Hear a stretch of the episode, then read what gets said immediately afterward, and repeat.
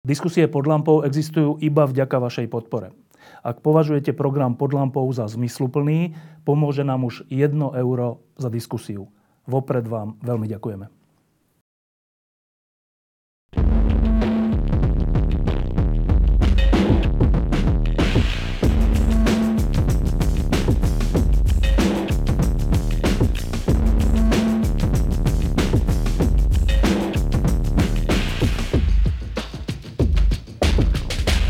Dobrý večer ešte raz.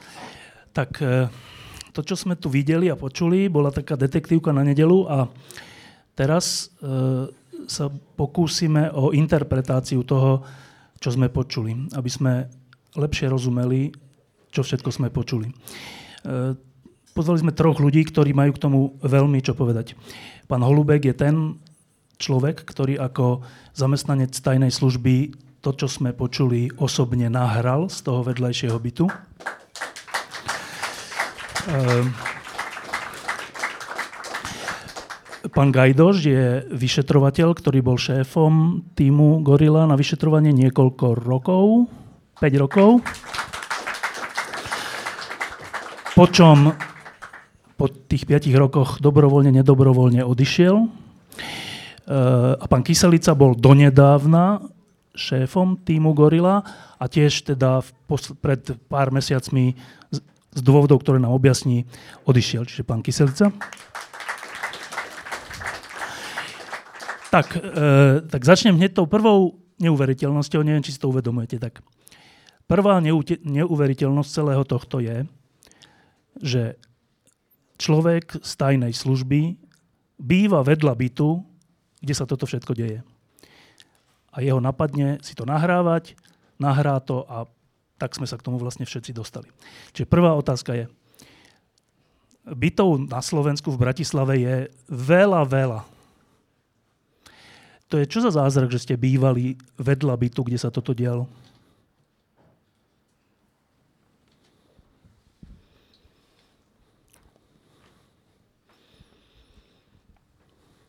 Uh, interpretuje sa to ako náhoda. Uh, uh, ide o to, ako to vy vnímate. Uh, je, to, je to náhoda, ale samozrejme, že náhody neexistujú. Asi tak. Ale nie v takom zmysle asi, ako si to vy predstavujete. A ako si to ja predstavujem? Ja neviem, ako si to predstavujete, ale v podstate je to náhoda, áno. Je to náhoda. Dobre, tak nám vysvetlite tie prvé úplne prvé kroky a indície, ktoré viedli k tomu, že ste začali ten vedľajší byt odpočúvať, požiadali vedenie tajnej služby, aby ste to mohli a tak. E, čo bol ten prvý impuls? To bolo opísané, myslím, že aj v už niekoľkokrát, to nie je nič nové. Proste ako, ako to bolo prezentované. Hej. Boli tam, ne, bol tam nejaký pohyb tých aut. E, samozrejme, ten tam už bol dlhšiu dobu a po nejakom čase proste E, sa to tak vyhodnotilo. Ja som sa spýtal na tú možnosť, v podstate tiež som nejak extra nerátal s tým, že by to mohlo byť, sa to zrealizovať, ale na moje počtovanie mi v podstate nadriadení nekladli žiadne prekážky, tak sa to zrealizovalo. E, teraz je v obehu taká tá interpretácia, že celé to bolo vlastne nelegálne odpočúvané a preto to nie je možné používať pri vyšetrovaní, k tomu sa dostaneme. Vy hovoríte, že ste na to mali povolenie nadriadených? E, nie len nadriadených, samozrejme, to máte e, komplet tých materiálov, tam je e, povolenie krajského sudcu, všetko ako má byť legálne. Samozrejme, do, až do toho roku 2012, kedy najvyšší súd kvázi rozhodol, že, je to, že bolo ústavný? nelegálne, či ústavný, ústavný, hej, ústavný, prepačte. Do toho 2012 to bolo vlastne všetko legálne. Ako vy reagujete teda na tú námietku, že keďže je to nelegálne, nie je to možné používať a ako reagujete na rozhodnutie ústavného súdu v tomto zmysle? Viete čo, ja sa nad tým nejak extra nez, e, nezamýšľam. Ja som právny laik, hej, čiže vlastne nejak do hĺbky toho e, nechcem ísť, ale e, samozrejme ja ako právneho laika je to uh, už samotné to, to rozhodnutie uh, Najvyššieho súdu, Ústavné? či ústavného je akože zaujímavé a v podstate uh, Zjednodušenie, neviem, čo mám na to povedať, zjednodušenie akože vyhlásiť pravdu za nelegálnu je pre mňa veľmi uh, zaujímavá situácia. E, keď ste to začali odpočúvať, to bolo v roku ktorom? 2005. 2005. A trvalo to zhruba koľko? Tam to všetko máte, tým materiál, to v podstate nejakých pár mesiacov. Ale reálne len nejaké dva mesiace, kým postupne sa to nejak... Ne... Dobre, a keď ste teda začali, predpokladám, že teda vy hovoríte, že všetko je známe, a pre nás všetkých nie je všetko úplne známe, tak iba, iba k stručnosti to popíšte. Akým spôsobom ste odpočúvali? To vám ja nemôžem povedať. To akože, e, pýtate sa na veci, ktoré sú samozrejme stále ešte predmetom e, utajovania. E, to znamená, že ja keby som vám konkrétne postupy teraz začal rozprávať, tak to len... Dobre, ale teda bolo to nejaké nahrávacie zariadenie alebo niečo také? Viete čo, ani z hľadiska celého prípadu to není absolútne podstatné. To, čo sa pýtať. Ale z hľadiska našej diskusie je to zaujímavé. Tak dobre, um, mali ste to na nejakom nosiči, respektíve počas nahrávania, vy ste to počuli? Viete čo, vy sa ma snažíte dostať do situácie, ktorá je vyslovene nefér z vašej strany. Prečo nie? Ja sa iba obytý, ja sa iba no nie, lebo ja sám dobre viete, ak máte trošku právne Ja som tiež právny laik, ako no, vy. tak uh, viete, že vlastne niektoré veci vám nemôžem povedať. Toto neviem. Dobre, keď ste to zisťovali postupne, alebo počuli, alebo čítali, alebo neviem, ako ste k tým informáciám vlastne fyzicky došli, boli ste z toho prekvapení? No ani nie. Neboli ste z toho prekvapení?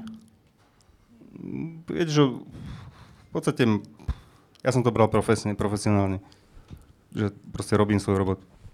Lebo medzi novinármi, ktorý, medzi ktorými sa ja pohybujem dlhé roky, tak e, my sme na všeličo zvyknutí a všeličo sme tušili a všeličo, o všeličom vieme, o čom sa aj dá napísať, o čom sa aj nedá napísať, ale že tento rozsah a ten spôsob rozprávania, ktorý sme tu počuli, e, mnohých novinárov, opakujem tých, ktorí vedia všeličo, dosť prekvapil preto ma zaujíma, že ako je možné, že vás to neprekvapilo.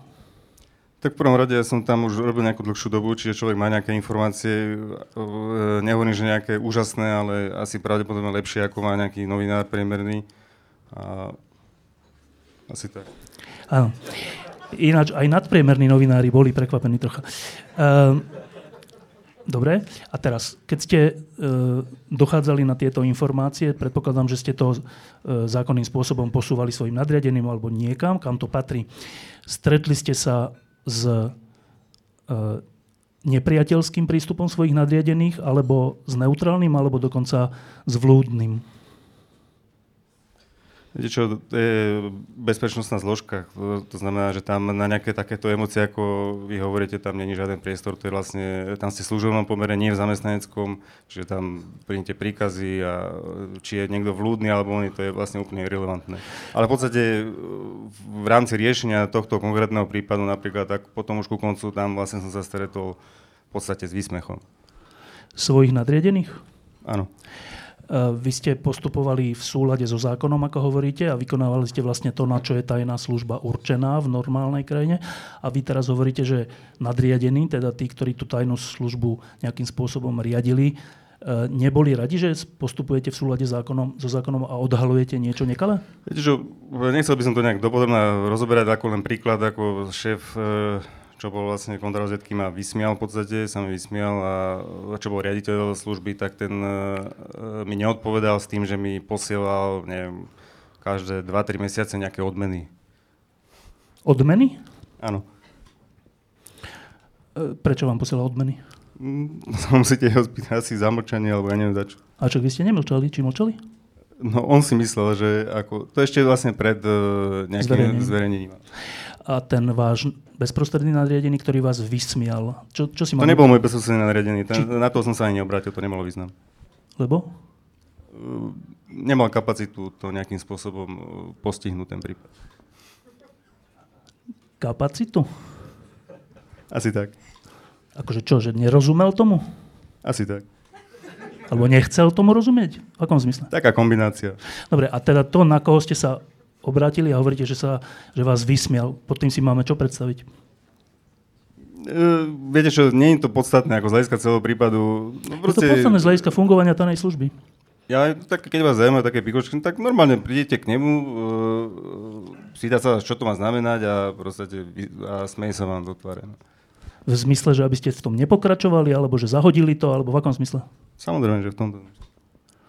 Dobre, a ďalšie pokračovanie bolo potom čo? Keď ste ukončili e, to odpočúvanie, ako sa to malo ďalej v tajnej službe? Čo myslíte teraz? Ako... Tá kauza.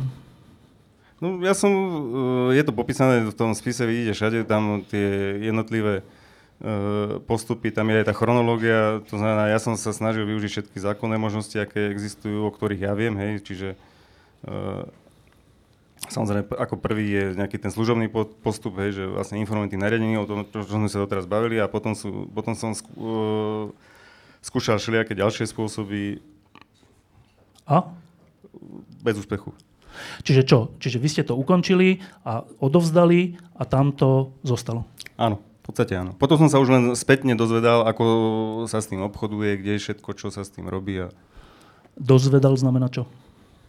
No to dalo, že, že mal som informácie, samozrejme e, nie nejaké neoficiálne, v podstate nejaké oficiálne informácie prebe, prebiehali. Oficiálne? Áno. V zmysle? No v zmysle, ako sa s tým obchoduje. To je tiež, to máte popísané v tom spise všetko. To nevadí, však teraz hm. tu vysvetľujeme ešte aj ľuďom, ktorí nečítali ten spis, lebo je hrozne hrubý. No. Tak e, to znamená, že vy ste dostali oficiálne informácie, že, že sa s tým nebude nič robiť? Nie, ja som dostal oficiálne informácie, že sa s tým obchoduje. Alebo obchoduje. Čo to znamená obchoduje? No, že sa to predáva. Čo je oficiálna informácia? Čo si pod tým predstavujeme? Oficiálna informácia je niečo, čo je zaznamenané v digitálnom toku. V tajnej službe? Áno. Čiže v tajná služba vedela, že niekto niekomu túto vašu nahrávku predáva za peniaze? Áno. A čo s tým urobil? Nič. Komu to povedalo? Nikomu. To viete? Áno. Lebo možno to niekomu povedali. Tak ako samozrejme, nejak neoficiálne to mohli povedať, ale e, keby to oficiálne si išlo, tak to je zaznamenané v tom digitálnom toku. To by som vedel. Lebo existuje taká vec, že predseda vlády a ďalší, myslím prezident a predseda parlamentu a ešte neviem kto, mávajú pravidelné stretnutia alebo minimálne majú právo na informácie z tajnej služby. Samozrejme, samozrejme, ale takéto nejaké, e, toto bola už vlastne úplne čiastková informácia, kde si ku koncu a rozumiete, keď to gro toho prípadu predtým ste videli, že nikto nemá záujem riešiť, tak nemôžete očakávať, že takúto v podstate čiastkovú, že niekto niekde bude riešiť mimo. Dobre, a teda ak, keď ste dostali tieto informácie, že sa to predáva, že sa s tým nič nebude robiť, že ten jeden z nadriadených vás vysmial, druhý ani neodpovedal, čo ste robili ďalej? No hľadal som možnosti, ako to riešiť ďalej. A našli ste? Nie. A vy ste potom odišli z tajnej služby? Uh, neodišiel som. Boli ste prepustení? Áno, bol som prepustený. A čo bol dôvod? Dôvody boli v podstate e, rozpísané e, niekoľko takých absurdných, ako že som mal v aute kazetu a, a také nejaké sonariny. Ale v podstate e, hlavný dôvod asi bol, že som sa stretol s novinárom Nikolsonom. Ako ten oficiálny samozrejme, ale potom neoficiálne boli iné. Oficiálny dôvod bol, že ste sa stretli s novinárom? Áno. Lebo to je porušenie nejakého služobného postupu? Áno, áno, hej, to je služobný postup. Respektíve by ste sa aj nemali stretať a ak sa stretnete, musíte o tom písať nejaký záznam. Alebo... Dobre, a vy ste sa s ním stretli? To je v podstate vo všetkých bezpečnostných zložkách. A vy ste sa s ním stretli v zásade zo zúfalstva z toho, že nejak ináč sa s tým nedá robiť len cez nejakého novinára alebo cez nejaké médiá to dať von? Viete čo, uh, ani ja som proste hľadal všetky možnosti. To nebolo nejak, e, že zúfalstvo alebo čo. Proste hľadal som možnosti. E, mne nešlo ani o nejaké e, zverejnenie alebo niečo. Hľadal som možnosti, ako to riešiť. Ja som v prvom rade sa snažil nájsť spolahlivého prokurátora, ktorý by mi pomohol v tomto. A e, riešil som to aj aj cez nejakých politikov, ale tiež mi nešlo o, proste o, nejakú, o, o to politikum, len som chcel, nepoznám žiadneho prokurátora spolahlivého, chcel som, aby mi niekto doporučil spolahlivého prokurátora, s ktorým to budem môcť riešiť. A to som v podstate cez x všelijakých kanálov sa mi to nepodarilo. Dobre, a keď vás e, teda prepustili, to bolo v ktorom roku? 2019. E, 2009, prepáč. 2009, čo robíte odvtedy? Viete čo, e, Vystrelal som viac prác, bol som v reklamnej agentúre, SBS a som robil, teraz robím s balíkmi. S balíkmi? Áno. Aj vtedy ste robili trocha s balíkmi. No, no a uh, keď, keď za tých 10 rokov, od roku 2009 v civile, sledujete, čo sa s touto kauzou deje, až po toto scénické čítanie dnes, že nejaký váš základný pocit je aký? Z čoho? Čo sa deje s tou kauzou? No, v podstate základný pocit moje komédia, fraška, niečo také. Ja som niekde zachytil, že vy neveríte, že sa s tým niečo podarí urobiť. Uh, takto priamo som to nepovedal, myslím, nikdy.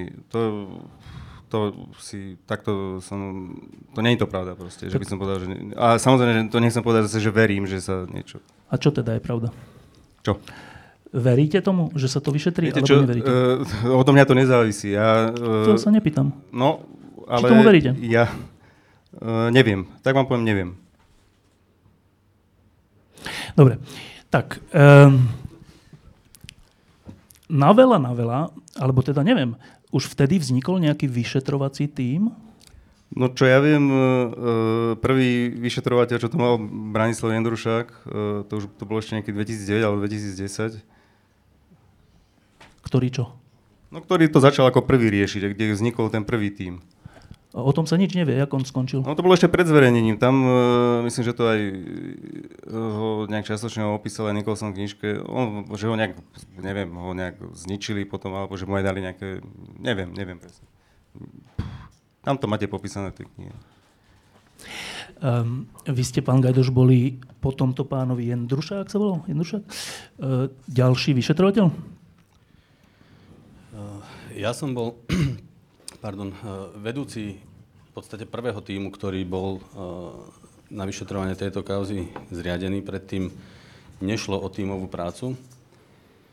Pán Jendrušák, pokiaľ ma pamäť neklame, vyšetroval, uznesenie bolo postavené za únik utajených skutočností.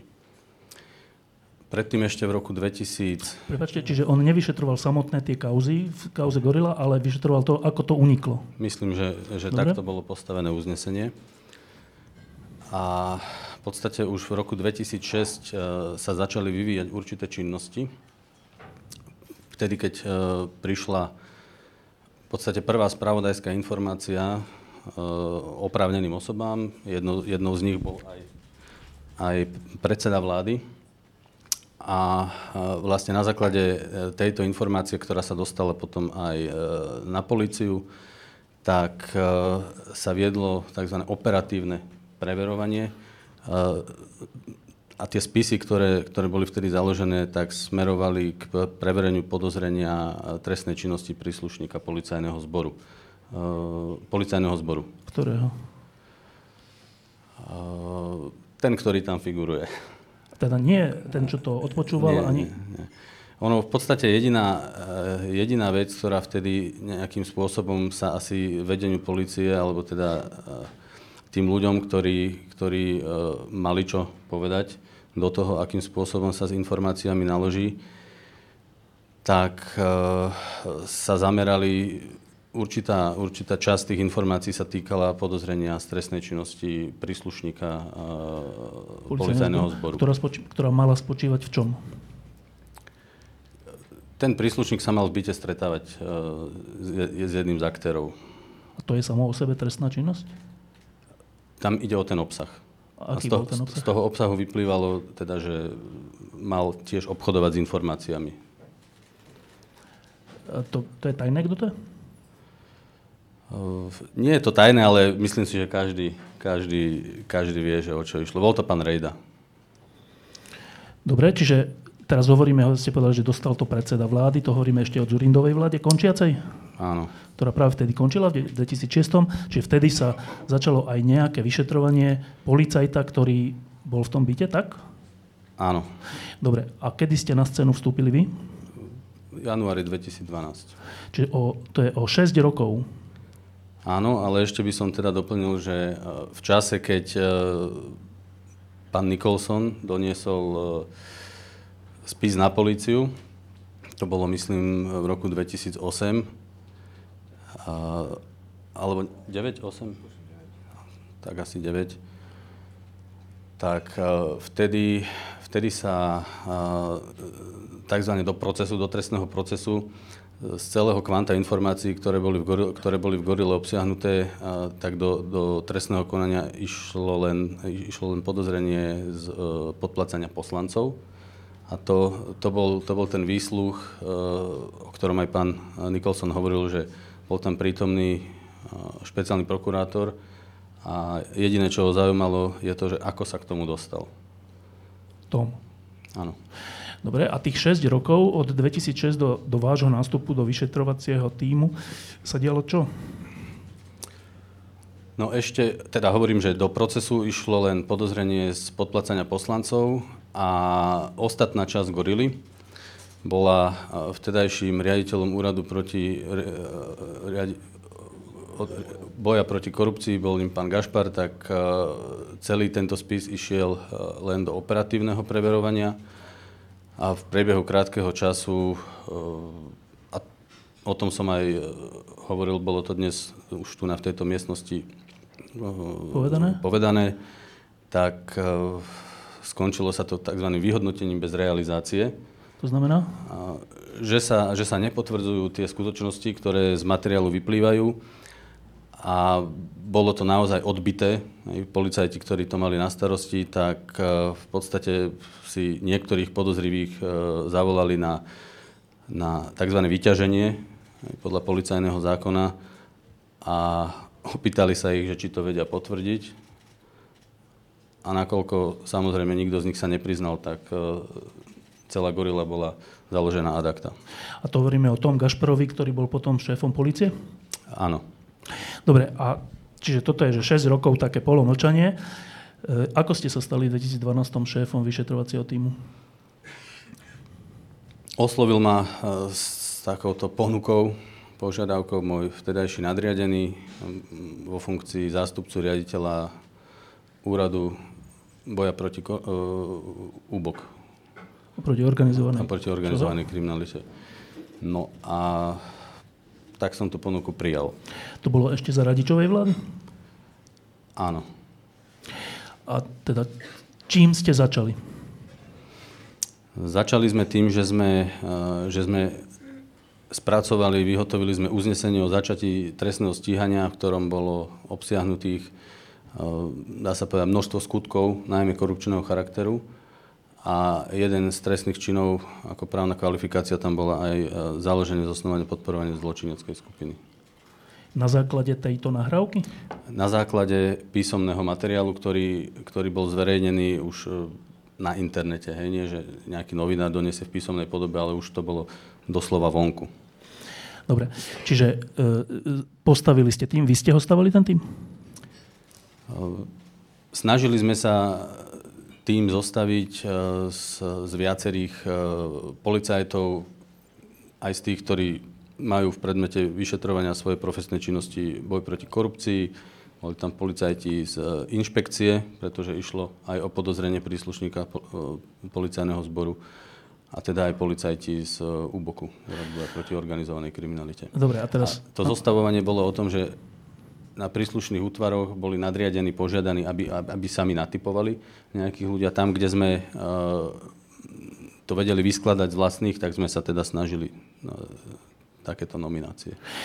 E, preto sa pýtam, lebo tu máme všetci také podozrenia, že e, nič sa tu nedá vyskladať dobre, ani vyšetrovací tým, lebo za tým sú všelijaké záujmy a každý si tam dá svojho, ktorý tam bude robiť úniky a všeličo. S týmto ste sa borili, či nie?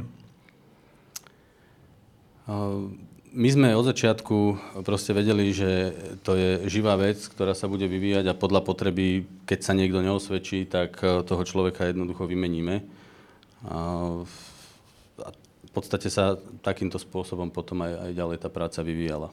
Dobre, a teraz, vy ste si, predpokladám laicky teda, že ste si vytipovali na základe tých, toho prepisu, e, že o aké trestné činy by tam mohlo ísť a potom Tam, kde bolo možné, tak, sa, e, tak sme sa snažili e, hneď začať trestné konanie a tam, kde tie informácie neboli dostatočne bohaté na to, aby sme mohli už urobiť nejaké uznesenie, tak tie veci išli do operatívneho preverovania. To znamená?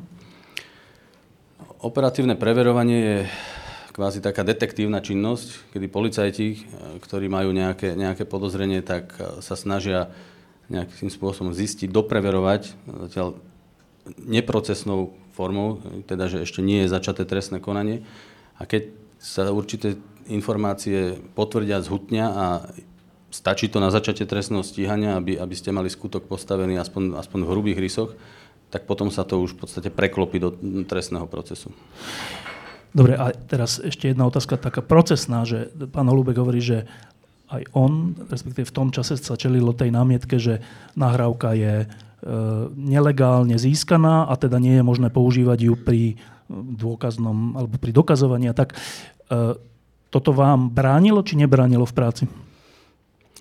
Toto nám v práci nebránilo práve naopak. E, ono to e, istým spôsobom predstavovalo aj nejakú výhodu E, nakladania s materiálom, pretože vtedy nešlo o nahrávku, išlo o písomný materiál, ktorý údajne mal byť z odpočúvania, o ktorom už potom neskôr ústavný súd rozhodol, že bolo nelegálne.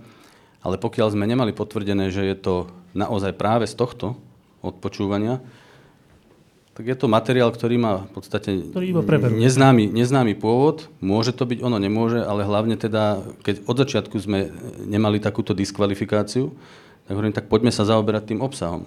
Keď nemáme potvrdené, že, že je to práve z nelegálneho odpočúvania. Vy ste ako tým vznikli teda v roku 2012, ale to už práve končila Radičovej vláda e, a začínala sa ďalšia vláda Smeru. E, ale vy ste pokračovali aj po voľbách až do ktorého roku? Do konca roku 2016. Čiže vlastne do konca toho volebného obdobia e, vlády vlastne jednej strany vtedy. Dá sa povedať. Mohli ste ďalej vyšetrovať? No keď to zoberieme z gramatického hľadiska, či sme mohli, tak áno, mohli sme. Formálne tým existoval a nielen, že mohol, ale mal vyšetrovať. Čiže my sme sa snažili to robiť najlepšie, ako sme vedeli. A ale... z negramatického to bolo ako? Tak boli určité chvíle, kedy uh, môžem, to, môžem to teraz spätne vyhodnotiť, že, že išlo o isté prekážky alebo nevôľu na strane osob, ktoré by práve že mali prejavať obrovskú vôľu a iniciatívu. To sú ktoré osoby? Dozorový prokurátor, pán Kováčik, mal od začiatku problém napríklad s tým, akým spôsobom vedieme výsluchy. Zdali, zdali sa mu príliš, príliš podrobné alebo odbočujúce od, od predmetu e, trestného konania, tak ako boli postavené skutky a teda stále tvrdil, že, že kladieme príliš veľa otázok a že máme sa zaoberať e, tou korupciou, pre ktorú je začaté trestné stíhanie a nemáme robiť preverovanie celého privatizačného procesu, toho ktorého. A v podstate tento nesúlad tam nejaký názorový bol od úplného začiatku a ja som sa ho teda opýtal, hovoríte mi, že ako tie výsluchy nemáme viesť a že, že teda odbočujú od, od skutku, tak mi povedzte, že ako ich máme robiť. Hej. A neodpovedal mi na tú otázku, tak som sa ho opýtal, že to sa máme tých svetkov pýtať, či to urobili? To urobili, zobrali peniaze alebo vedia o tom a týmto hasne, že žiadne iné otázky. Vtedy mi tiež na to neodpovedal. Až o niekoľko týždňov neskôr pri rozoberaní inej témy ako taký dovetok, že no a čo ste sa ma vtedy minule pýtali, tak áno, takto treba viesť výsluchy. Potom boli ďalšie momenty, kedy, kedy sme už pristúpili k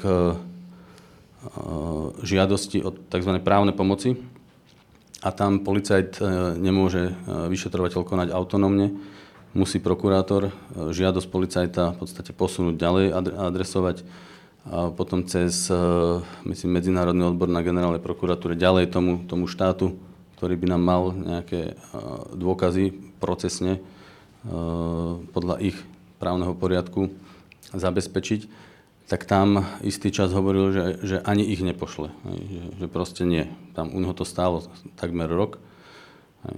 Tiež, e, tiež e, mu prekážalo, že e, sa moc, moc aktívne venujeme preverovaniu majetkových pomerov podozrivých osôb, že takto sa korupcia nevyšetruje. Potom boli určité, by som povedal, činnosti, ktoré mi naozaj značne znepríjemňovali život, rôzne disciplinárne e, konania. Proti vám? Áno, áno. Za? Jedno, jedno bolo napríklad za to, že, že som mu do 48 hodín nezaslal uznesenie o začatí trestného stíhania. Toto je povinnosť, ktorá pre vyšetrovateľa vyplýva z trestného poriadku. Len ako si im uniklo, že ja som to uznesenie nevydal. Vydal ho iný vyšetrovateľ, ktorý, ktorý išiel tesne po jeho vydaní na PNK a spis zostal u neho, u neho v skrine, ale pán prokurátor mal odo mňa to uznesenie v podstate v tej podobe, ako bolo vydané, len bez podpisu a bez pečiatky. Čiže bol o tom upovedomený, informovaný, že k takému niečomu došlo. No a až spätne po začatí tohto trestného stíhania sa, sa dozvedel, že sme požiadali o zbavenie mlčanlivosti riaditeľa informačnej služby, tak potom sa spustila táto rošáda, že, že teda som nedodržal zákonnú povinnosť a nezaslal som mu do 48 hodín uznesenie, ale aj skutkovo to disciplinárne konanie bolo vlastne zle začaté a bolo odsúdené hneď od začiatku na neúspech, pretože naozaj ja som tú, túto zákonnú povinnosť nemal, hej, takže a prečo, robili to dosť neprofesionálne. Prečo, prečo sa spustilo toto po tom, čo ste žiadali šéfa tajnej služby, teda zbavenie mlčanlivosti bývalého vtedy, či vtedajšieho šéfa tajnej služby? Vtedy uh, myslím, že, myslím, že toho, ktorý bol v tom 2006, asi toho, nie? Myslím, že aktuálneho vtedy. Alebo aktuálneho. aktuálneho v tom Aktuálne. čase. A prečo to bolo také pre niekoho nepríjemné? No, to sa musíte opýtať. Ale podľa vás? Nech si urobí každý svoj názor. Vy viete? Môžem. No, pán Gajdoš nemal povinnosť informovať o tom prokurátora. To bolo jeho autonómne rozhodnutie. On poslal prezidentovi Slovenskej republiky tedy žiadosť o zbavenie riaditeľa SIS a jak si mu to vyčítali, že mal nejakú morálnu povinnosť informovať nadriadených alebo nejaké autority, no tak možno preto. Dobre, teraz iba, aby sme mali, vedeli... Možno mali pocit, že som ich ako keby obišiel a neinformoval o všetkom a mohol som to urobiť, ale nemusel. Tá zákonná povinnosť tam nebola a, zámerne som to neurobil samozrejme. Dobre, a to ste teda žiadali o to zbavenie mlčanlivosti prezidenta Gašparoviča? To bol už pán prezident Kiska. Kiska, a odpoveď? Tam, tam bola odpoveď pozitívna. Takže Čiže? myslím, že k tomu zbaveniu mlčanlivosti vtedy, vtedy došlo. Alebo ne, nespam, ne, nespomínam si, že či to odporúčili, lebo tam sa musí, pokiaľ Ešte je žiadosť, služba, musí, musí sa k tomu tajná služba vyjadriť. A bol nakoniec ten výsluh zrealizovaný. A prečo ste žiadali o zbavenie mlčanlivosti šéfa tajnej služby? To bolo trestné, e, trestné stíhanie začaté e, pre únik utajovaných skutočností z e, informačnej služby, takže samozrejme... Ktoré súviselo s touto kauzou? Presne, áno. A áno. aký únik? Únik, ktorý bol čo pán Holubek rozprával ohľadom toho, ale vlastne ten výsluh bol vykonávaný v utajovanom režime. No jasné, takže k tomu obsahu sa vyjadrovať nemôžeme. Išlo o únik, ktorý bol priamo v materiáli zverejnenom na internete, kde bolo naznačené, akým spôsobom sa mali CDčka e, s gorilou predať za niekoľko miliónov. Čiže za, za tento skutok bolo začaté trestné stíhanie. A tá utajovaná skutočnosť e, predstavuje tzv. hmotný predmet útoku, pri tomto trestnom čine. A teda samozrejme, riaditeľ služby sa asi má e, čo vyjadriť do toho, že či, či taký materiál vôbec existoval, v akom obsahu, v akom rozsahu. To je celý ten spis vlastne. Áno. Dobre, e, čiže to bola ďalšia nepríjemnosť, ktorú ste zažívali, ale popri tom ste od 2012. do 2016. vyšetrovali to jadro veci? Áno, snažili sme sa samozrejme. Dobre, tak skúsme akože krátko povedať, že na čo ste prišli najdôležitejšie a potom na čo vy ako je nástupca. Tak, na čo ste prišli? Uh, tak bolo množstvo vecí, ktoré sa nám uh, naozaj potvrdzovali a, a tam, kde to bolo už v takej miere, že bolo možné vzniesť obvinenie, tak sme to samozrejme urobili. Čiže vo veciach uh, najmä kde sú e, vznesené obvinenia, to sú zrejme tie veci, ktoré môžeme povedať, že sa nám naozaj potvrdili. Z laického hľadiska, že vznesenie obvinenia urobil váš tým? Áno. A potom, čo je s tým obvinením? Čo potom bolo ďalej? Je vznesené a? Pokiaľ viem, tak množstvo z tých, e, z tých trestných stíhaní stále prebieha a, a stále sa to vyšetruje. Ale to je už koľko rokov? Tak vidíte, od toho 2012. ja som jedno e, z obvinení vznášal v podstate posledný deň vo funkcii v roku 2016, 30. novembra. A je teda, len preto sa pýtam, že či je normálne, že to trvá 6, 5, neviem koľko rokov? Na pomery Slovenskej republiky je to, je to až štandardné. Je to štandardné pri takýchto zložitých veciach. A jedna taká e, dôležitá okolnosť je, že náš trestný poriadok je pomerne formalizovaný a, to vyšetrovanie aj preto e, je niekedy také zdlhavé. Dobre, e, protistrana hovorí, že ako skoro až korunný argument proti spisu Gorila, ktorý sme tu časť z neho počuli, je, že ale veď tie veci, o ktorých sa tam akože hovorí, sa potom nestali. Teda tie privatizačné rozhodnutia sa nestali, teda to letisko sa nestalo, tamto sa nestalo a tým pádom ani tie provízie sa nestali a teda vlastne celé je to nezmysel. Tak stali alebo nestali? Niektoré sa stali, ale treba to chápať tak, že ak naozaj to e, odpočúvanie prebehlo, ľudia sa bavili o veciach, ktoré boli v procese. A samozrejme tie ich následné rozhodnutia sú závislé od okolností, ktoré potom nastali.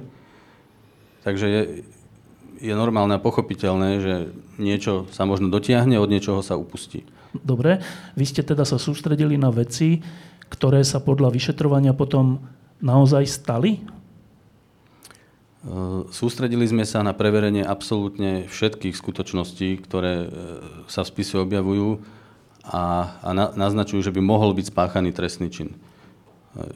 Každú jednu takúto skutočnosť, ktorú som ja identifikoval, tak som e, k tomu vlastne zaviedol úlohu, aby to bolo náležite preverené. Dobre, a teda z toho, čo sme tu počuli, tam je milión skratiek, také RVH a 2TV, neviem, plno podnikov, firiem zahraničných, našich, všelijakých. Keď to človek počúva, tak si myslí, že celý tento štát je vlastne kúpený, predaný, e, korupčný. E, ktoré z toho sa z vášho hľadiska po, po vašom vyšetrovaní naozaj stalo? E, ja by som nechcel ísť do týchto, do týchto konkrétností, lebo práve tam, kde je vznesené obvinenie a stále sa vedie vyšetrovanie, tak nebolo by vhodné takýmto spôsobom možno ohroziť, zmariť ďalší priebeh vyšetrovania. Takže, áno, kľudne do... Ale vy túto obavu nemáte, čo? Vy poviete? Keď si berete mikrofón, tak predpokladám, že idete niečo povedať. Chcem sa troška k tomu vyjadriť. Vlastne, jak došlo to obdobie, vtedy, jak bola gorila, tak e, naozaj premiér Zurinda spravil tedy politické rozhodnutia, že uviedol, teda spravili sa uznesenia, že doprivatizujú sa iba slovenské elektrárne a pripravovala sa tam tedy doprivatizácia rozvodných závodov zase SSVS e, plus teplárne a tieto všetky ostatné stopol s tým, že mali byť predčasné voľby. Ale stopol z hľadiska... Stopol zastavili ich Rozumiem, uznesením vlády, že dvo... ne, nebudú sa ďalej... Rozumiem, ale z dôvodu čoho? To bolo rozhodnutie vlády. Zrejme mal tieto informácie. Už keď sa toto možná, prevalilo. Teda, možná mal z SIS tieto informácie, ak to tým tokom došlo, na vládu. Čo, čo teda sa potvrdilo? Čo sa došlo? potvrdilo a možno aj na základe toho spravil tieto politické rozhodnutia. Čo sa potvrdilo? Spravodajská informácia, ak došla na úrad vlády, tak zrejme spravil premiér politické rozhodnutie a tieto lebo že ďalšie je to prevalené, proc... tak to si to máme Nie, vysvetliť? zrejme tam videl, že tam môže dochádzať nejakému korupčnému správaniu, ale to sa len domnievam tak ich jednoducho stopol. Ale vtedy sa blížili predčasné voľby, takže to politické rozhodnutie, to sa Dobre. treba spýtať pána premiéra na to. Dobre, ale my verejnosť e, počúvame protistranu, ktorá hovorí, že, že vlastne tie veci sa nestali, čo má byť hlavným dôkazom toho, že to není reálne. Ako na to vy nám verejnosti odpovedáte zo strany vyšetrovateľov? No odpovedám na to tak, že niektoré sa naozaj stali, a, a, alebo teda môžem to povedať, e, áno, možno nejaké určité skutkové okolnosti boli modifikované, ale pokiaľ sa bavíme o tzv. vyššej miere pravdepodobnosti o tom, že, že, že skutok sa stal, tak a vtedy sa vznáša obvinenie, tak môžeme povedať, že samozrejme, ešte to nie je skončené, nie je jednoznačne potvrdené, vyvrátené, či áno alebo nie, ale tie informácie sa naozaj potvrdzujú do takej miery, že bolo možné vzniesť obvinenie. Ktoré ste vy vzniesli. Áno.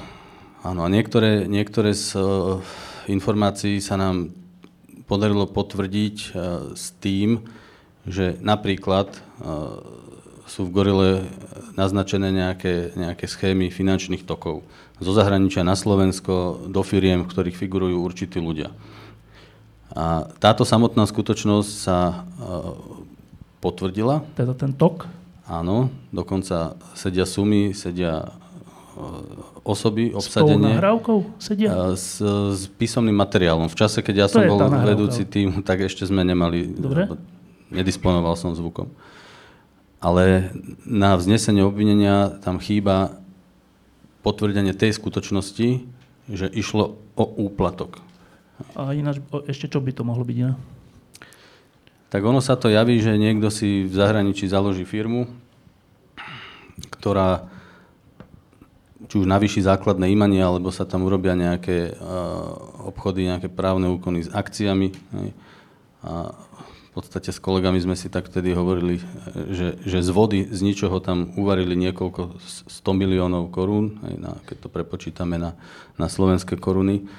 A, tá dotácia a, peňazí a, zahraničnej firmy bola urobená a, prevodom z, z, z daňového raja, niekde ďaleko za morom, kde, kde vám v živote ani cez správnu pomoc v podstate nič nepovedia.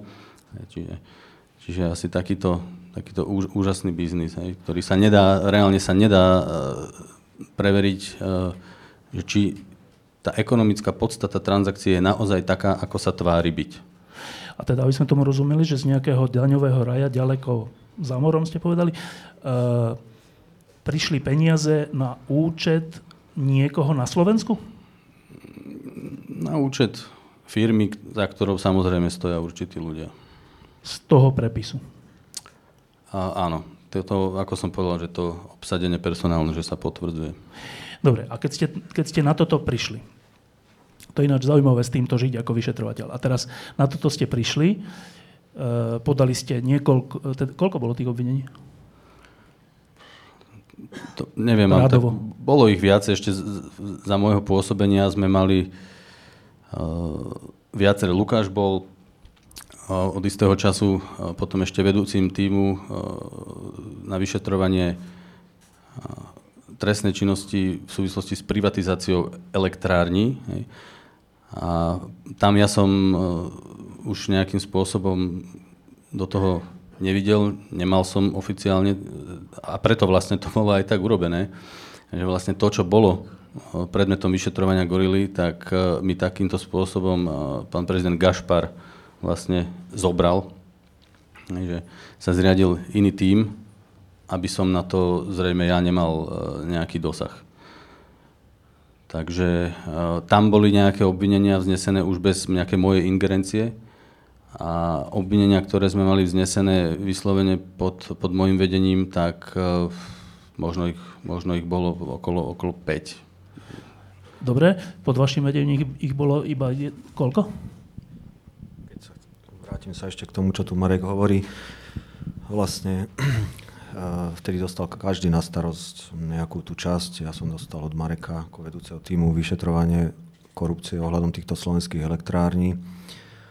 No a vtedy ste vzťahy Mareka so špeciálnym prokurátorom boli zrejme na bodne brázu.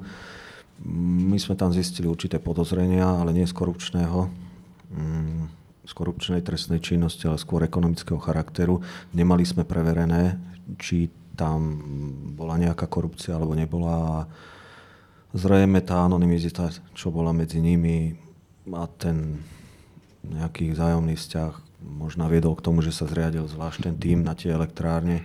Tak ja som zároveň v rámci Gorily bol člen týmu vyšetroval som korupciu pri tých privatizáciách a zároveň ekonomické trestné činy v novozriadenom týme, ktorý bol na tieto slovenské elektrárne. A tam ste tiež vzniesli nejaké obvinenia? Áno, tam sa znášali z toho starého obdobia, ktoré je spomenuté aj v spise. tak z toho obdobia privatizačného to bolo po období, kedy podpí, bola podpísaná základná rámcová zmluva na kúpu slovenských elektrární, no teda podielu, podielu akcií, 66% podielu akcií slovenských elektrární, ktorá bola vo februári 2005 a do skončenia privatizácie, teda do closingu, ktorý bol v apríli 2006, bolo potrebné vysporiadať sa s odkladacími podmienkami. A tieto odkladacie podmienky boli nastavené tak napríklad ohľadom vyčlenenia jadrovej elektrárne V1. Je tam aj v Gorile spomenutá táto skutočnosť. Taktiež sa vyčlenovalo vodné dielo Gabčíkovo Naďmaroš a plus sa o, mal riešiť doplatok kupnej ceny ohľadom vysporiadania na základe nejakého rozdielu vlastného imania ku koncu roku 2003 a rozdielu, ktorý mal vzniknúť ku closingu. No počujte, a keď hovoríte, že boli nejaké vyčlenie, teda podmienky záverečné alebo odlučovacie, alebo mm-hmm. aké, a že vyčlenilo sa jadrové palivo alebo Gabčíkov nadmeroš, to hovoríte prečo? Že čo z toho plinie? No a tam boli znesené obvinenia pri týchto trestných činoch. My sme tam mm, išli robiť prehliadky, zaistilo sa množstvo dokumentov. Ale čo je to za čin? E, trestné činy ekonomického charakteru, hospodárskeho, či už skresľovanie údajov hospodárskej evidencie alebo porušovania povinnosti pri správe cudzieho majetku. Vlastne v tom období ešte gorila nebola teda zvuk, jak sa hovorí na svete. Nemali sme ju v spise. Takže Marek ako vedúci týmu správne vtedy rozhodol, že musíme ísť tou mravenčovou robotou od spodku zistiť, e, či tam je nejaký ten priestor na vyjednávanie v neprospech štátu, v prospech treba z nového nadobudateľa akcií, treba v tomto prípade talianského Enelu, keď sa bavíme o slovenských elektrárni. A keď sa ten priestor našiel nejak, tak sme zisťovali, či tam mohlo dojsť nejakému tomu ekonomickému trestnému činu, treba z porušovania povinnosti pri správe cudzieho majetku, že sa týkalo vyčlenenia V1 alebo vodnej elektrárne Gabčíkovo. A prišli ste na to, že? Áno, tam boli vznesené obvinenia. Ešte, aby som ano. to trošku tak uh, uviedol takého širšieho kontextu, tieto, uh, bo, bolo veľkou výhodou, že niektoré z tých konaní, ktoré, uh, tak ako Lukáš hovorí, uh, boli podozreniami stresnej činnosti ekonomického charakteru, že mohlo byť aj za ne samostatne začaté trestné, trestné stíhanie. Len existovala naozaj súvislosť so samotnou korupciou, ktorá sa údajne mala pri tých privatizáciách udiať. To znamená, že my nemáme potvrdené, že to konanie, v ktorom je samostatný trestný čin ekonomického charakteru, bolo spáchané preto, že, že niekto zobral za to úplatok a, a vlastne o nejakú odkladaciu podmienku vyriešil v neprospech Slovenskej republiky. Prečo by to niekto robil, hej? Prečo by mal takú motiváciu. V Gorile sa hovorilo, že je to preto, že za to dostal úplatok. Keď sme nevedeli potvrdiť, že za to bol zobratý úplatok, tak sme aspoň začali trestné stíhanie za to, že vôbec sa uzatvorila nejaká nevýhodná zmluva. Hej, že teda štát na tom finančne krvácal. Čiže to bezprostredne súviselo s Gorilou. Hej. A, a takým, takýmto spôsobom vlastne e, pravidlá, interný predpis, ktorý upravuje zriadovanie e, špecializovaných tímov, hovorí o tom, že členovi týmu môžu byť nadriadeným e, ukladané jeho nadriadeným podľa organizačnej štruktúry. Môžu byť ukladané úlohy iba so súhlasom vedúceho týmu. A vtedajší prezident uh, policajného zboru Gašpar urobil to, že sa ma absolútne neopýtal, zriadil nový špecializovaný tím, kde do predmetu činnosti v podstate uh, zadefinoval niečo, čo už bolo zadefinované v predmete činnosti špecializovaného týmu na gorilu. Hej. Takže uh, v podstate protiprávne, v rozpore s interným predpisom, vlastne môjmu uh, vyšetrovateľovi uh, z týmu pridelil úlohy bez toho, aby som to dovolil. A bolo to určite teda z toho dôvodu, tak ako Lukáš hovorí, že že zrejme si nevedel so mnou e, už e, pán prokurátor predstaviť spoluprácu. Prokurátor e, Kovačík. Kovačík, teda zrejme, šéf špeciálnych... Zrejme toto mohlo, byť, toto mohlo byť motivom. Dobre, a teda vrátim sa k tomu späť, že vy ste dali 5-6, zniesli 5-6 obvinení z toho, čo ste vz, teda zistili. Vy ste vzniesli koľko obvinení v súvislosti s elektrárňami? S tými elektrárňami ohľadom skreslovania účtovnej závierky, teda hospodárskej evidencie, tam je vznesené obvinenie ohľadom e, vyčlenenia vodného diela Gabčíko, tam je piatim osobám vznesené a ohľadom prenajmu V1, teda e, ohľadom spisu, ktorý sa týkal vyčlenenia jadrových aktív a, a tak tam bolo vznesené obvinenie dvom osobám. Mm, pán Kováčik to podržal na špeciálnej prokuratúre vznesenie obvinenia a potom tam došla sťažnosť znova, teda mimoriadne na 363 na generálnu prokuratúru a tam to bolo zrušené. Ale je tam znalecký posudok, že vznikla škoda Čiže cez 200 tých... miliónov, takže mm, už sa k tomu nechcem viacej vyjadrovať, lebo je to stále živý spis. Dobre, to znamená, že tie vaše obvinenia, aj vaše, sú stále v štádiu čoho? V štádiu vyšetrovania. Však po... vy ste to už vyšetrili. Po vznesení obvinenia. Po vznesení obvinenia musíte v podstate na novo vykonať dôkazy, ktoré, ktoré podporujú vznesenie obvinenia, prípadne získať ďalšie. A e, miera, miera pravdepodobnosti, že naozaj bol spáchaný trestný čin, musí byť potom po vznesení obvinenia na, na podanie obžaloby o mnoho vyššia, ako postačuje na vznesenie obvinenia. Čiže treba vykonať e, dokazovanie, na základe ktorého by bolo možné podať obžalobu. Dobre, čiže po obvineniach, ktoré ste obidva vzniesli, ešte ďalej ste pokračovali v tom vyšetrovaní, aby mohlo dojsť k trestnému stíhaniu? K podaniu obžaloby. K podaniu obžaloby. V tom ste pokračovali? Áno. Za akým výsledkom? No, počas môjho trvania obžaloba nebola podaná žiadna. A to vyzerá zle? Nie, proste koná sa vo veci, aj získavajú sa dôkazy a aký bude výsledok, už keď teda som nemal možnosť e, sa na tom podielať, tak e, neviem sa vyjadriť, ale ja myslím minimálne to obvinenie, ktoré som znášal posledný deň vo funkcii, si myslím, že už, že už v čase vznesenia obvinenia uh, bolo dostatočne. naozaj dostatočne preukázané, že k tomu trestnému činu došlo a podľa mňa by to stačilo aj na podanie obžaloby. Z tých vašich obvinení sa stali už nejaké obžaloby? Čo sa týka toho elektronického týmu, tak ja potom, ako som sa stal vedúcim týmu na Gorilu, tak už som tam len tak viac menej dožíval, menej som tam už robil, tie moje spisy sa postupne presúvali, tak neviem, či by bolo vhodné to nejak komentovať, ale myslím si, že za chvíľu bude podaná jedna z obžalob. A ja by som ešte, pardon, dodal, uh, že... Teda, pardon, jeden návrh pôjde. Aj keď som bol teda nespokojný s tým, že, že ma v podstate odstavili od množstva uh, práce, ktorá mala byť v týme Gorila a, a v podstate pod môjim vedením sa získali informácie, na základe ktorých potom následne sa aj podarilo vzniesť obvinenia, tak absolútne som do toho oficiálne sa nejakým spôsobom nestaral a nepoukazoval som na to, že boli porušené predpisy, pretože som bol v podstate rád, že to robil Lukáš, lebo som mu uh, vždy plne dôveroval a vedel som, že sa s tým popasuje. Len, e, ako som povedal, zo strany nadriadených to malo svoje nejaké dôvody, ale nepovažoval som to za tragédiu, pretože som sa spoliehal, že to bude robiť tak, ako sa patrí.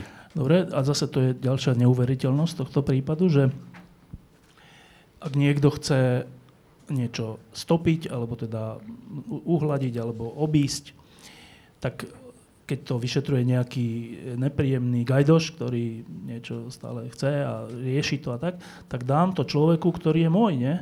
A tuto dostane e, nejaký kyselica, ktorý ale v skutočnosti pokračuje v tom istom, čo gajdoš. To je čo za neuveriteľnosť?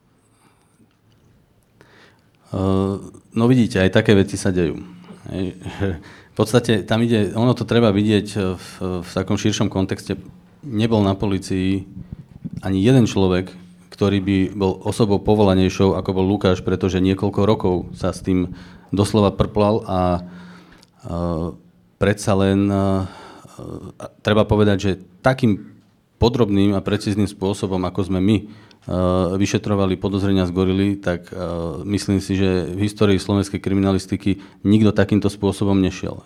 V podstate nebola osoba, ktorá by mohla to zobrať po Lukášovi a, a, a hneď začala vyšetrovať, pretože tam niekoľko rokov tam boli urobené stovky výsluchov, naštudovaných tisíce a tisíce strán, čiže to by potom dopadlo tak a nebolo by to dobre PR pre, pre policajných funkcionárov, že by sa to dalo niekomu, kto musí to ďalšie dva roky len študovať a oboznamovať sa s vecou. A komunikácia Lukáša s prokurátorom bola na, na inej úrovni. Takže neboli tie vzťahy také, také chlad, chladné, vyhrotené ako, ako so mnou. Takže v podstate z tohto uhla pohľadu ani, ani nemali inú možnosť.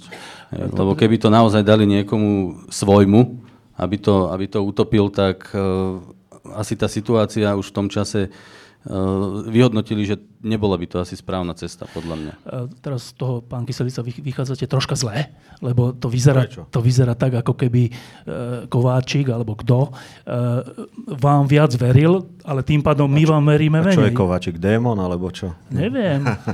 61-0. A takto.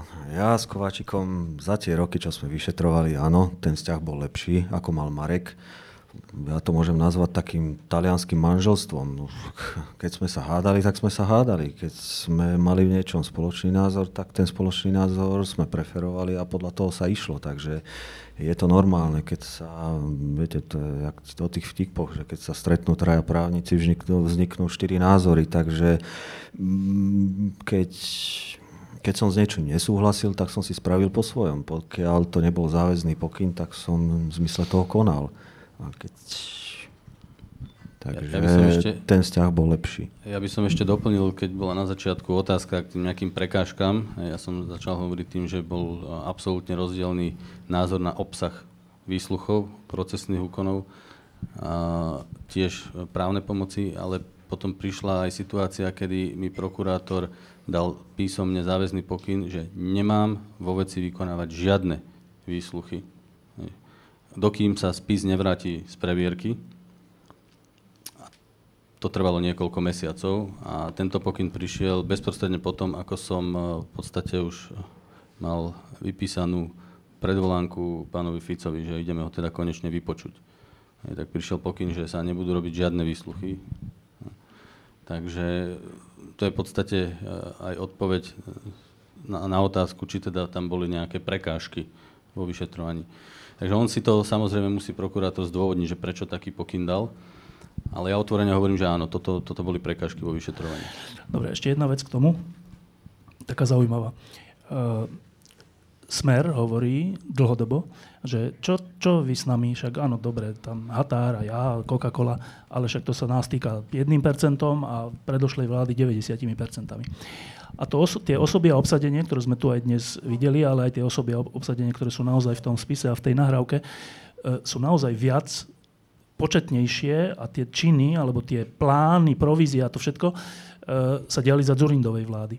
Čiže, a to je jedna, jedna taká zvláštna vec, na ktorú sa vás chcem opýtať, že počúvam, že vaši nadriadení Kováčik a ďalší, e, robili problémy, obštrukcie, všeličo, disciplinárne, vymyslené veci a tak.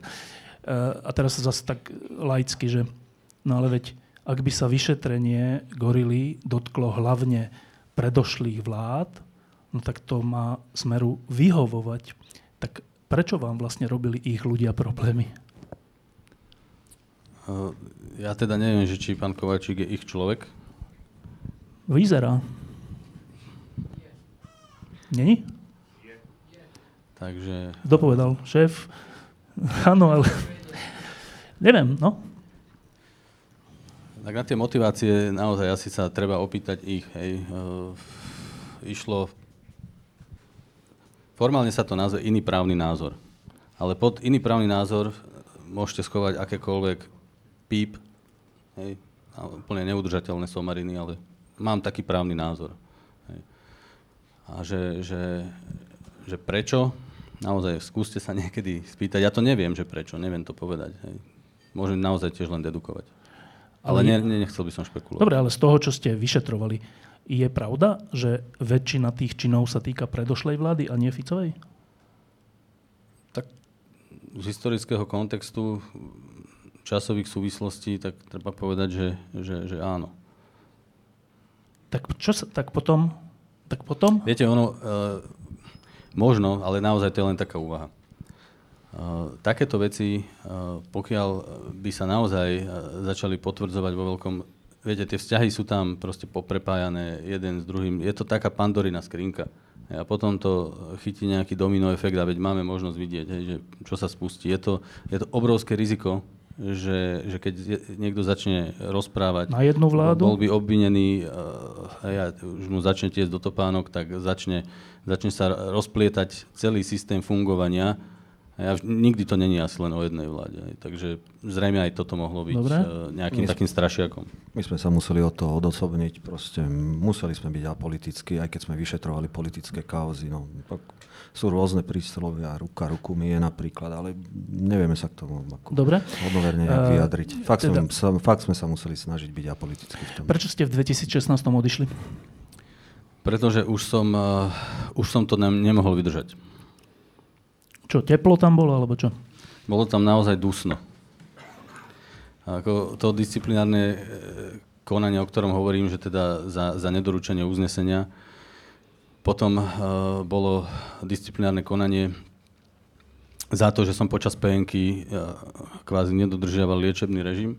Stiahol ma, stiahol ma do práce počas PNK pán prezident Gašpar, lebo potreboval riešiť nejakú internú tímovú vec ja som mu odkázal, že teda nech zoberie na vedomie, že, že som na penke, ale ak napriek tomu trvá, aby som prišiel do práce, tak, uh, tak prídem. A, a prosím? A trval? trval na tom, áno, ja som do práce prišiel. Išiel som teda za ním do kancelárie, v podstate ma mal čakať, mal mať nejaký termín pre mňa a neviem, či tam mal nejakú návštevu, či to boli vtedy narodeniny, či meniny a teda, že, že bohužiaľ nebudem mať na to priestor, tak som sa otočil Išiel som v podstate po nejakých pár minútach naspäť a ešte som sa ani nevrátil e, na miesto, na adresu, na ktorej mám v PNK uvedené teda ako miesto, kde by som sa mal počas PNK zdržiavať. Tak mi volala moja vtedajšia nadriadená priama, ktorá z okolností bola aj vyšetrovateľkou v mojom týme a mohol som jej ukladať úlohy ma v podstate predbehli a pýtajú sa, že prečo nie som e, doma a prečo nedodržiavam liečebný režim. Som teda povedal ten dôvod, že, že ma stiahol policajný prezident a, a napriek tomu sa začalo disciplinárne konanie. A keď som v rámci, lebo môžete sa obhajovať, môžete sa vyjadriť, navrhol som ako svetka vypočuť policajného prezidenta, tak potom nejakým spôsobom to bolo, bolo zastavené. Dobre, ale toto je taká mm, teda dosť blbosť, ale, ale nie až tak nepríjemná, aby ste kvôli tomu odišli. Ale boli ešte iné veci. E, vtedy, keď e, vlastne sa nepodarilo dotiahnuť do úspešného konca to prvé disciplinárne konanie, e, tak bola snaha, aby mi zobrali tzv. osobný príplatok a nebolo to, nebolo to v porovnaní s celou tou výplatou akože malá suma tak takýmto spôsobom ma v podstate chceli potrestať za to, že, že áno, že som urobil nejaký úkon, o ktorom som neinformoval a v podstate nemali možnosť to nejako stopnúť, tak osobný príplatok, hej, že chcú vám zobrať uh, vlastne dosť podstatnú časť výplaty. No a k tomu sa museli vyjadrovať po, policajné odbory a tam to, tam to proste neprešlo, že toto je podľa nich úplná hlúposť a za, za takúto takýto jeden kvázi prešlap, ktorý ani nebol prešlapom, nebolo na tom nič protizákonné. Hej, takže to bola proste ďalšia snaha o to, aby mi tam nejakým spôsobom znepríjemnili fungovanie. Bolo za tým vašim odchodom aj niečo ako e, obava, že tie obvinenia nebudú dotiahnuté? To určite nie. Či hlavný dôvod bol ten, že ste sa už necítili v práci dobre? Presne tak. Boli, bolo množstvo iných ďalších vecí, informácií, ktoré sa ku mne dostali. bola, niekto doniesol informáciu, že pri, pri uh, prehliadkách, ktoré sme robili v uh, elektrárniach, že som údajne mal niekde bokom pokutne zobrať nejaké, nejaké písomnosti, ktoré som nezapísal do, do zápisnice o prehliadke. A to samozrejme nebola pravda. A viem, že špeciálny prokurátor vtedy, keď sa o tom dozvedel, tak búchal do stola, to bolo u neho zvykom, že treba napísať záznam a dať to na inšpekciu, treba ma odstíhať. Takže ono, takýchto, takýchto maličkostí tam bolo viacej. Dobre. A keď ste odišli, tak to bolo v 2016, ste sa vystali šéfom toho týmu, pán Kyselica. Kto vás vymenoval za šéfa toho týmu? Tento tým je ministerský, takže mm, minister, ale odporúčanie, odporúčanie navrhoval Marek. To nemusel, bolo skôr, to bolo skôr diskreditácia, nie? keď to on odporúčal? Ja to tak neberiem. My sme boli spolu v kancelárii, naozaj som mal najviac Že či vám to pomohlo, že to práve on odporúčal? Tak koho mal? Berme veci reálne tak, jak sú. Ako naozaj som s ním bol v kancelárii dlhé roky, teda skoro od začiatku, takže mal som gro informácií o tom týme. Dobre, tak iba to, iba to zhrniem, že špeciálny prokurátor nemá rád tohto šéfa e, vyšetrovacieho týmu, robí mu zlé prekáračky, nakoniec sa mu podarí ho odstrániť a potom na jeho návrh ste vymenovaní vy, tak to tiež nedáva úplne logiku. Možná tedy mal pán Gajdoš e, s pánom prezidentom rôzne spory a zrejme mu nechcel oponovať, alebo neviem, to no, nech sa podľa vyjadria kompetentne. Podľa môjho názoru uh, situácia, aká tam v tom čase bola, tak e, naozaj asi vyhodnotili ju tak, že nebolo by vhodné, to nebolo by zničiť. vhodné proste túto moju nomináciu ne, neumožniť ďalej. Hej. Takže a zrejme si uvedomovali, že by asi, asi ťažko e, ustáli e, tie tlaky, ktoré už aj verejnosť teda vyvíjala, že by to naozaj dali nejakému svojmu x človeku, ktorý by to prebehu pár mesiacov celé, celé zastavil. Že bolo, bolo, bolo by to asi veľké reputačné e, riziko a, a tieto dopady asi zvážili, že by nebolo vhodné. Vy ste odišli v 2016 po voľbách už? Ja som odchádzal 2016, 31.12. Čiže, po, čiže už, to už boli protikorupčné pochody a všeličo asi. Čiže ten verejný tlak už nejaký bol asi. Uh, vy ste sa stali teda šéfom vyšetrovacieho týmu Gorila od 2016 do 2019. Áno, hneď po ňom. Tie tri roky sa dialo čo? Vyšetrovali sme. Uh, áno. A k čomu ste teda prispeli? Myslím si, že veľa vecí sa zmenilo, veľa sa aj vyšetrilo o konkrétnostiach neviem, či je vhodné rozprávať. Niektoré prípady sú stále v rozpracovaní. Začali sa nové trestné konania. Mm, napríklad ohľadom toho SDK boli začaté ďalšie dve trestné konania, ktoré sa týkali financovania SDKU, mm, či už cez darcovstva, cez dary, alebo cez rôzne legalizačné schémy. To je vedené druhé trestné konanie.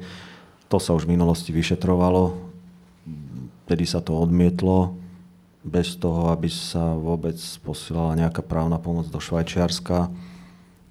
My sme to proste začali na základe nových skutočností a znova, jak hovorím, viete, každý kováčik, kováčik, proste sme to s kováčikom prebrali, povedal som mu, takáto je vízia, treba poslať právnu pomoc do Švajčiarska a jednoducho ju poslal.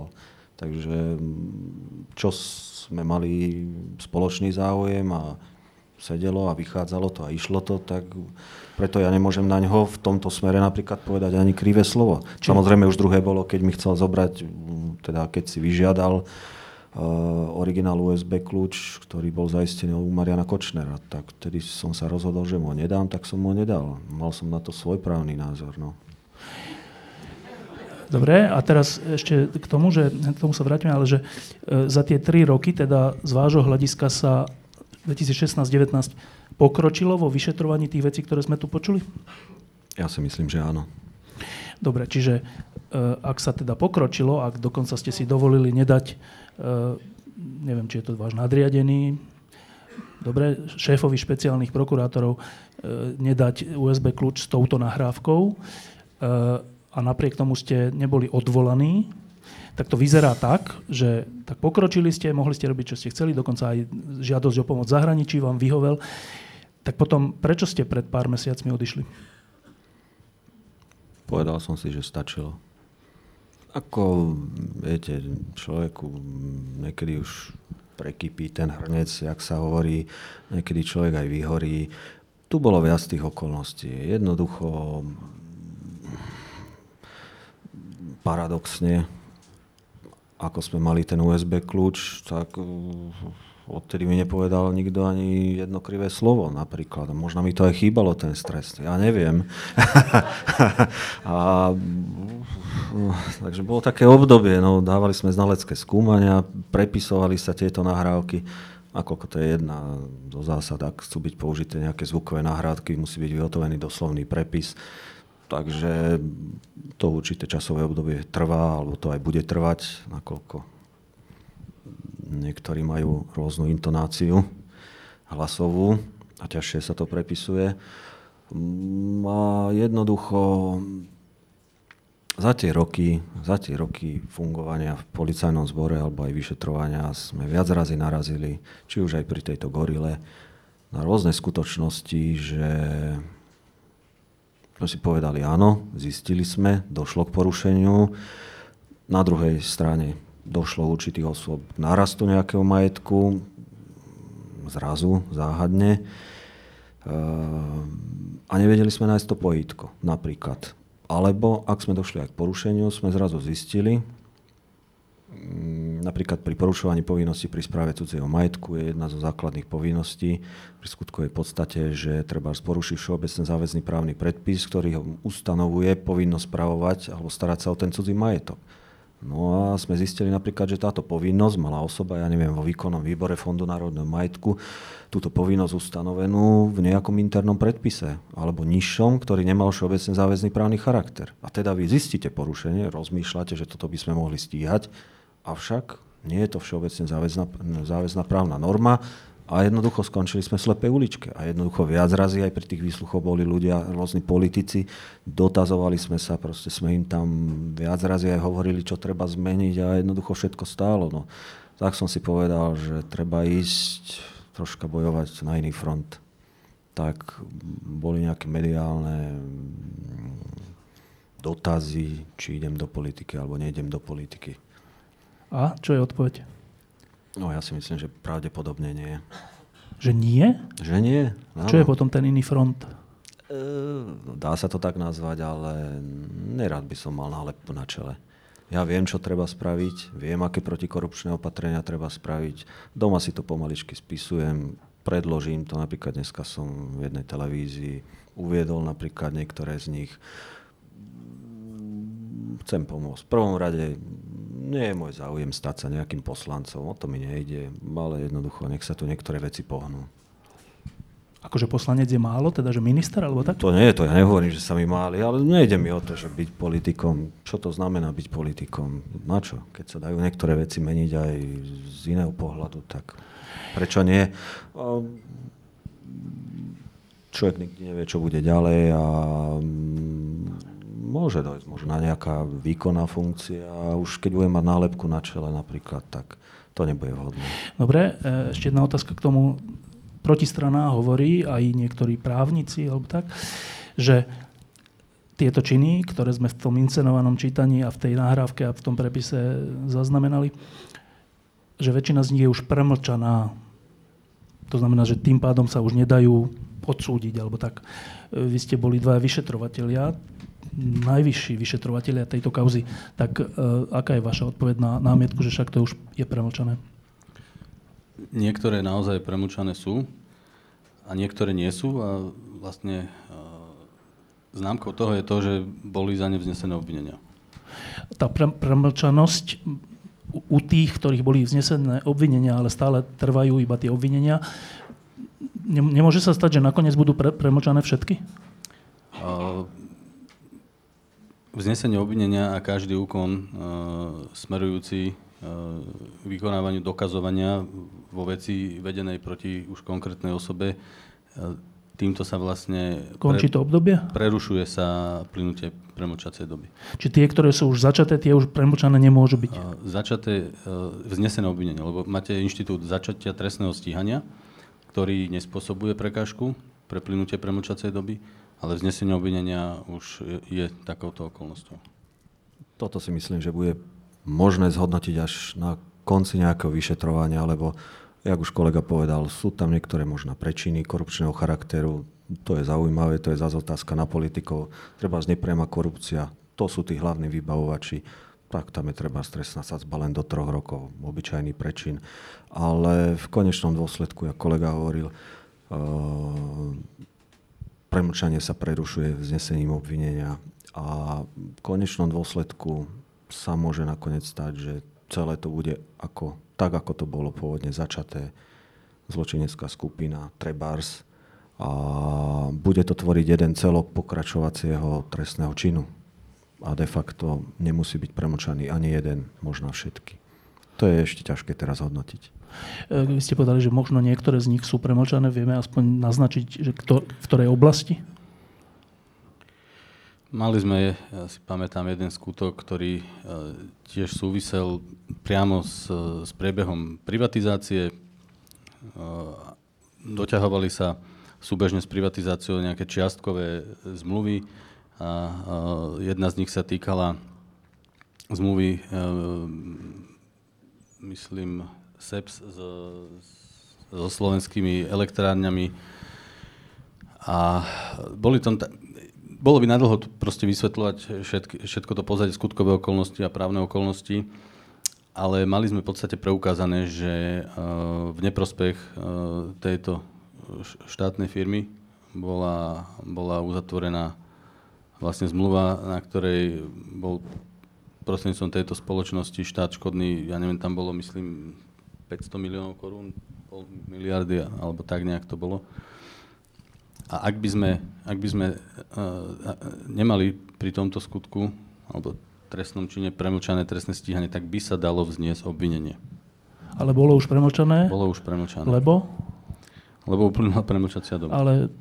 A je to, je to trošku asi aj, aj kuriózne, že pri tak, takejto závratnej škode vám v podstate trestný zákon uh, definuje alebo stanovuje také, také sankcie, závisí to teda od výšky trestu odňatia slobody, ktorý je možné uložiť, že, že v podstate išlo len o, o kvázi menej závažný trestný čin. Takže a treba trestnosť, trestnosť toho skutku posudzovať podľa zákona účinného v čase, kedy... Uh, áno. Alebo teda, ak by uh, potom nadobudlo účinnosť viacero zákonov, tak ten, ktorý je pre páchateľa priaznivejší, a priaznivejší je teda ten, ktorý ano, ale, ho vlastne zbavuje zodpovednosti. Ale pýtam sa, že koho je zodpovednosť, alebo je to vôbec niekoho zodpovednosť, že takýto a niektoré iné skutky boli premlčané? No, napríklad tento skutok sa mal stať pred koncom roku 2005, teda v čase, keď aj Gorila prebiehala, je to tam spomenuté aj v tomto spise. Na základe toho došlo k tomu zisteniu. Zobrali sa účtovné závierky, servisné zmluvy rôzne a materiály z vlády. A jednoducho sme zistili, išlo dotované dodávky elektrickej energie, ktoré dodávali slovenské elektrárne a teda no, pôvodne Slovenské elektrárne ako výrobca mm, pre Slovalko, vtedy ešte závody z SNP. Mm, výroba hliníka je dosť nákladná, takže vždycky tam idú nejaké dotácie. No a pri privatizačnom procese bolo uvedené, že tieto nevýhodné zmluvy ostanú ďalej na vrúb slovenských elektrární. No, vlastne uzatvárali sa viaceré servisné zmluvy medzi SE a SEPS, prenosovou sústavou a tam došlo k dielbe strát, ktoré už nemali byť. A tam no. vznikla napríklad takáto škoda. A tieto zmluvy boli uzatvárané na určité obdobie, rokov 5-6 tedy, potom sa mali doťahovať ešte na roky 7 až 13, tiež je o tom Gorile písané. No a keby tú zmluvu zatvárali 1.1.2006, už by platil nový trestný zákon a trestný poriadok a vtedy by tam trestná sadzba bola 10 až 15 rokov a už aj iná premlčacia lehota. Bola Do... dlhšia. Ale bola, áno, ide áno. o to, že v čase, keď sme sa tým my začali zaoberať, tak... Už to, to bolo premlčané. Uh, vlastne tedy tam bola trestná sadzba pri porušovaní povinnosti pri správe cudzieho majetku v druhom odseku trestná sadzba 1 až 5. Teda mohli ste spôsobiť škodu pol miliardy alebo hoci koľko ak by to išlo do porušovania povinnosti, tak jednoducho by to bolo pase. A to bol presne taký prípad, o ktorom som tu už hovoril, že a, a tak ako to vyplývalo aj z textu uh, Gorily, že toto boli kroky zámerné, tak, takýmto spôsobom sa v podstate v neprospech štátu malo výjsť uh, v, v prospech privatizéra, v podstate nejaké úlavy pre nich dohodnúť, hej, že teda nakoniec zaplatia za celkovú sumu za, za odkúpenie elektrárny menšiu, lebo, lebo teda uh, alebo teda bude tam nejaký priestor pre, pre províziu, lebo teda takýmto spôsobom sa im ušetrí, tá škoda ostane na vrúb štátu a tým pádom uh, už uh, elektrárne pod, pod taktovkou privatizera uh, ušetria. No, takže, ale, ale dokázať, že to bolo práve preto urobené takýmto spôsobom, že bol za to poskytnutý úplatok, to je naozaj enormne ťažké preukázať, keď uh, nemáte iné dôkazy pri trestných činoch korupčného charakteru, keď to musíte vyšetrovať ex post a nemôžete použiť napríklad od posluchy, ktoré, ktoré, alebo ich nemáte ani k dispozícii, ale ono to samo o sebe je trestným činom. Takže to bola jedna z takýchto situácií. Dobre, tak E, pán Olubek, tak my sme skončili ten rozhovor tým, že som sa vás pýtal, že či si myslíte, že tie veci, ktoré v tej nahrávke a v tom spise sú, e, budú vyšetrené. A ak si dobre pamätám, vy ste povedali, že neviete. Že niečo ako 50 na 50. Teraz, keď ste počuli týchto dvoch vyšetrovateľov, šéfov tých, toho týmu, ktorí tú vec vyšetrujú, šeli čo porozprávali. Zmenilo to váš, e, vaše rozloženie 50 na 50 alebo nie? Mm, viete čo, moje rozloženie je irrelevantné, ako ja nie som tu na to, aby som posudzoval prácu. Toto. Ja sa vás len pýtam ako človeka. Že či to vo vás vyvol, teda vyvolalo väčšiu dôveru v to, že niečo sa predsa len vyšetrí. To, čo porozprávali. Uh, viete čo, ja primárne, uh, takto vám poviem, uh, trestnoprávna rovina celého prípadu je pre mňa až sekundárna. A čo je primárne? No primárna a hlavná podľa funkcia tej gorily je nejaká tá sonda, v čom žijeme. Asi tak. No a to, v čom žijeme, už teda asi troška aj vieme. A teda sa pýtam vlastne inými slovami mm. to, že či si myslíte, že v tom budeme žiť aj naďalej. No myslím si, že áno. Že v tom aj žijeme aj v súčasnosti. A aj budeme? No to už závisí od nás, samozrejme. No, a máte nejakú vieru v to, v nás, že to trocha zmeníme? Nielen u vás, každý máme nejakú vieru. Máte ju? Mám. Vy dvaja, vy ste už není vyšetrovateľ, vy ste šéf policie v Bratislave. Áno? Mestskej, mestskej policie. Mestskej. Mestskej policie. Uh, vy ste vlastne čo? Zatiaľ som doma. Dôchodca. Dôchodca. Dávam sa dokopy. Aj, vyzeráte na dôchodcu. E, a máte nejaký pracovný plán? Niečo mám, ale momentálne som doma. Dávam Dobre. sa dokopy. Dobre, a teraz už teda ako mimo funkcie a mimo, uh, neviem, vy, vy stále máte nejakú mlčanlivosť, už aj keď nie ste v službe? Áno, aj po skončení, po skončení služebného pomeru má človek mlčanlivosť ku skutočnostiam, ktoré sa dozvedel. sa dozvedel počas služby, ale tá mlčanlivosť nie je absolútna. Ona na, na, na pomery policie ani nemôže byť absolútna, lebo policia nemohla informovať absolútne o ničom, ale robia sa tlačové správy, informuje sa aj o priebehu trestného konania. A povinnosť mlčanlivosti zakotuje zákon o policajnom zbore, ktorý hovorí, že policajt musí vlastne uh, uchovávať v mlčanlivosti tie informácie, ktoré by boli na újmu vyšetrovania? Na újmu uh, práv a oprávnených záujmov fyzických a právnických osôb, ak by, ak by unikli, ak by boli prezradené. Čiže uh, asi takýmto spôsobom. Čiže to, čo ste tu dnes hovorili, nespadalo pod mlčanlivosť? No, pán Gajdoš bol tiež vedúci, eh, vedúci týmu, ja som bol tiež vedúci týmu a my sme v zmysle trestného poriadku aj v zmysle nariadenia mali právo informovať a keď sme informovali o niektorých skutočnostiach, tak to boli tie skutočnosti, ktoré sme už vedeli, že nejakým spôsobom nemôžu ohroziť vyšetrovanie. To bol prvorady cieľ vždycky. A tým ste sa radili aj dnes večer? Mm, to, čo sme povedali, väčšinou už bolo povedané.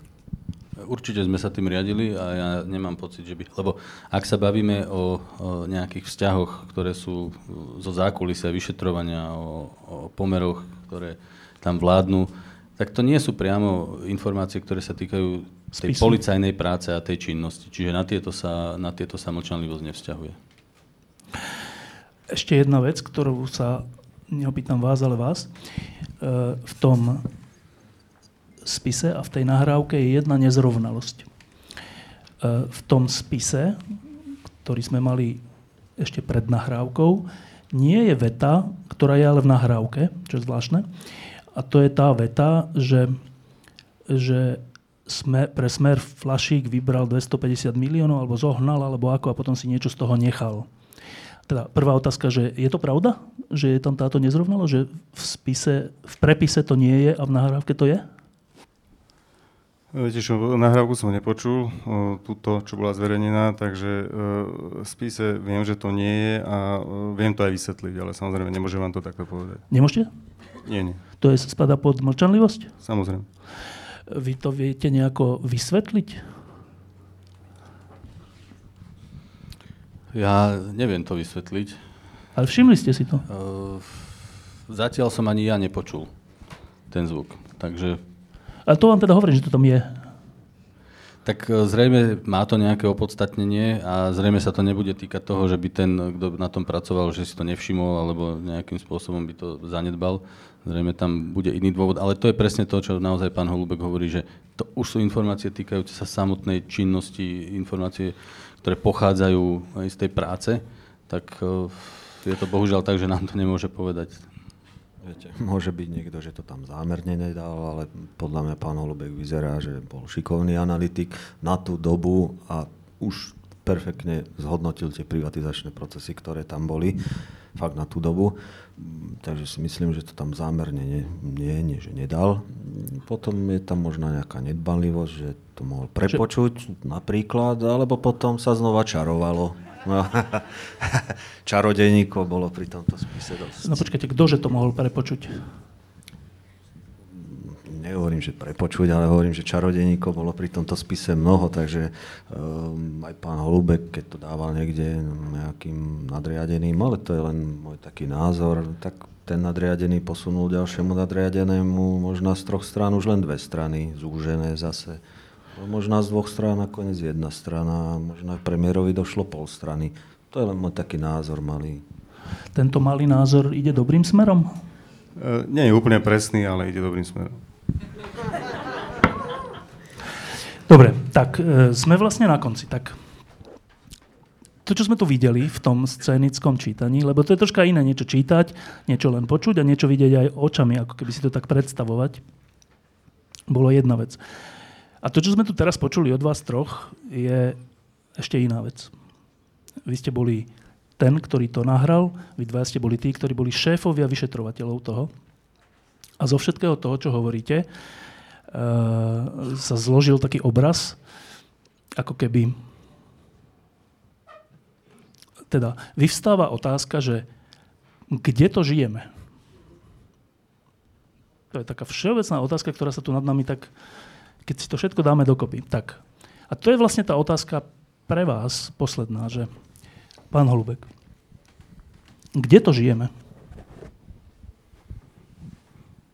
No, žijeme v realite, ktorú si sami tvoríme.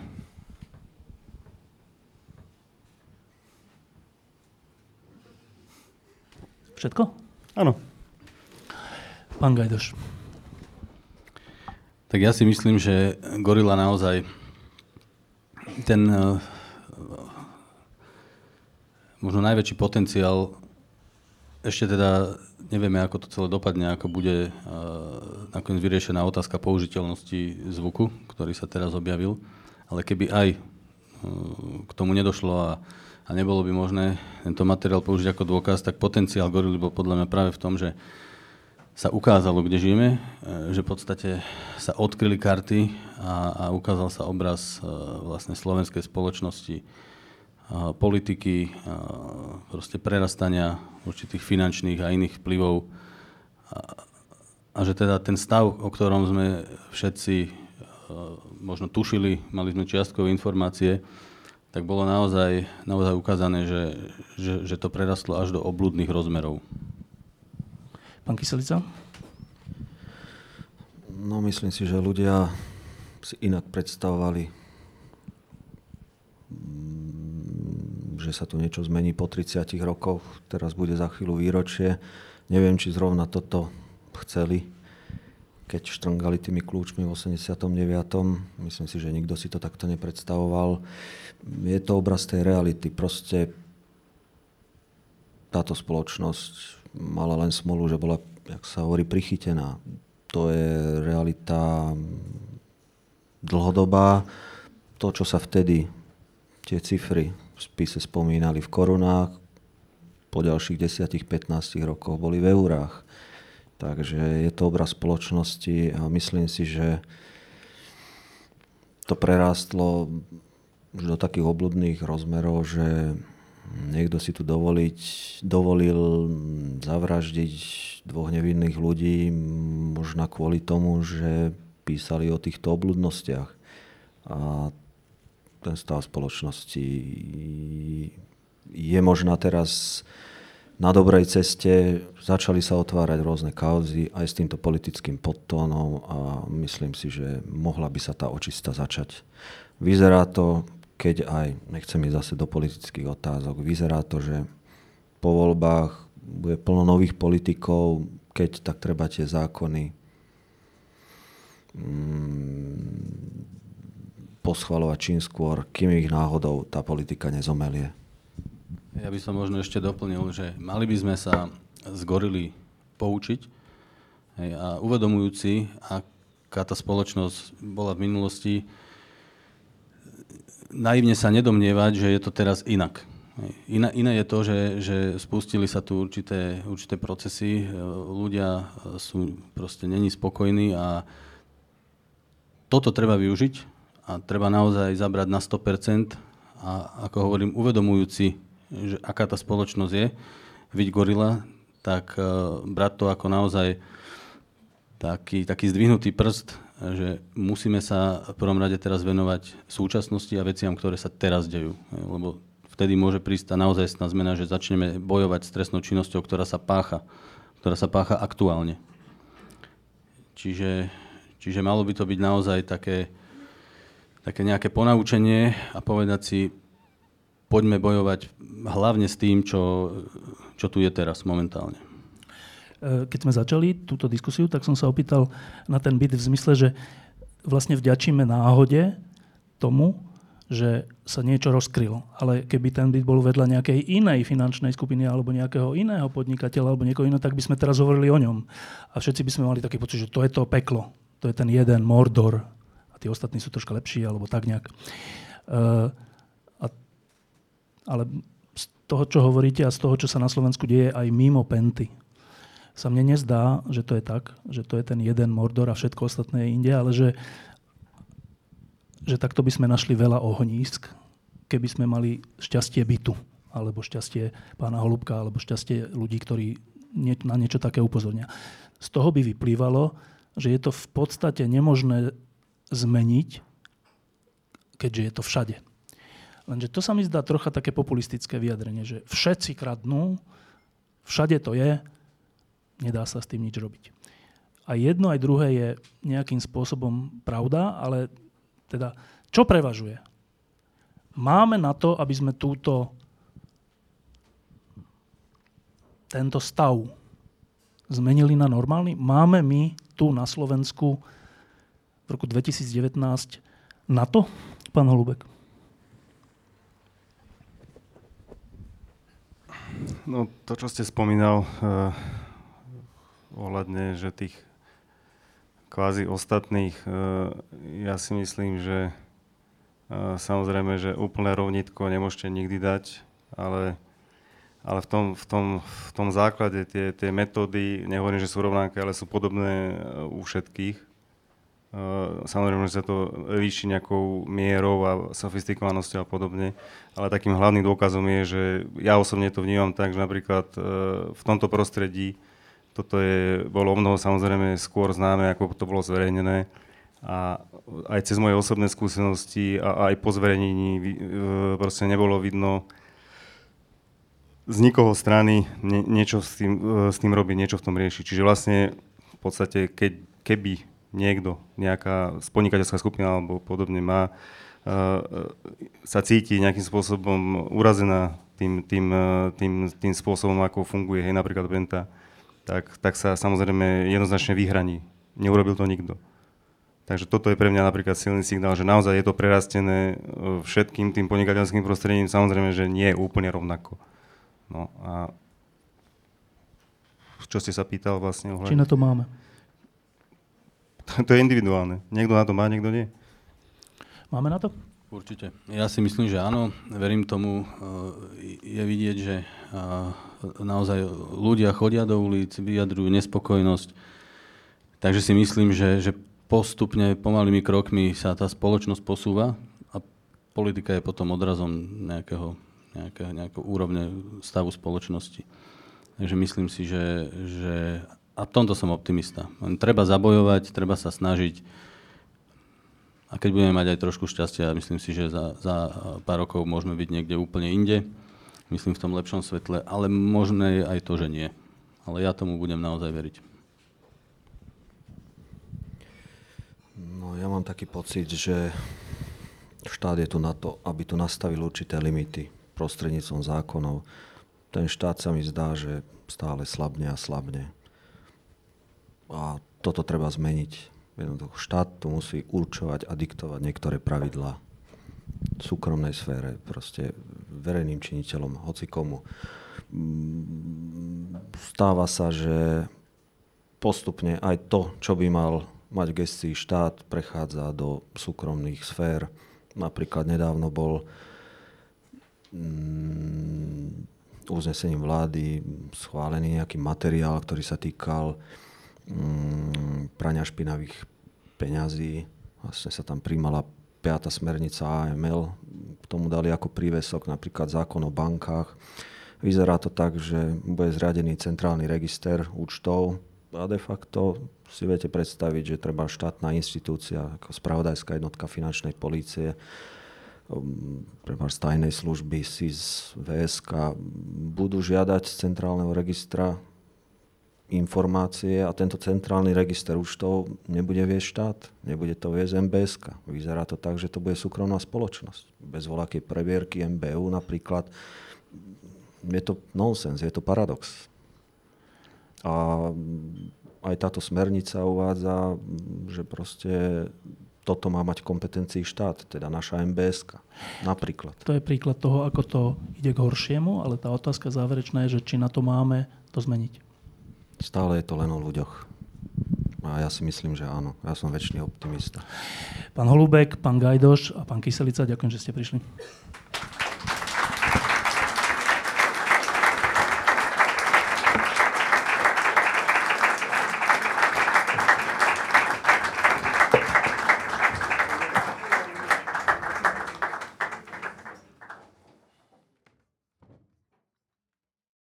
Diskusie pod lampou existujú iba vďaka vašej podpore. Ak považujete program pod lampou za zmysluplný, pomôže nám už 1 euro za diskusiu. Vopred vám veľmi ďakujeme.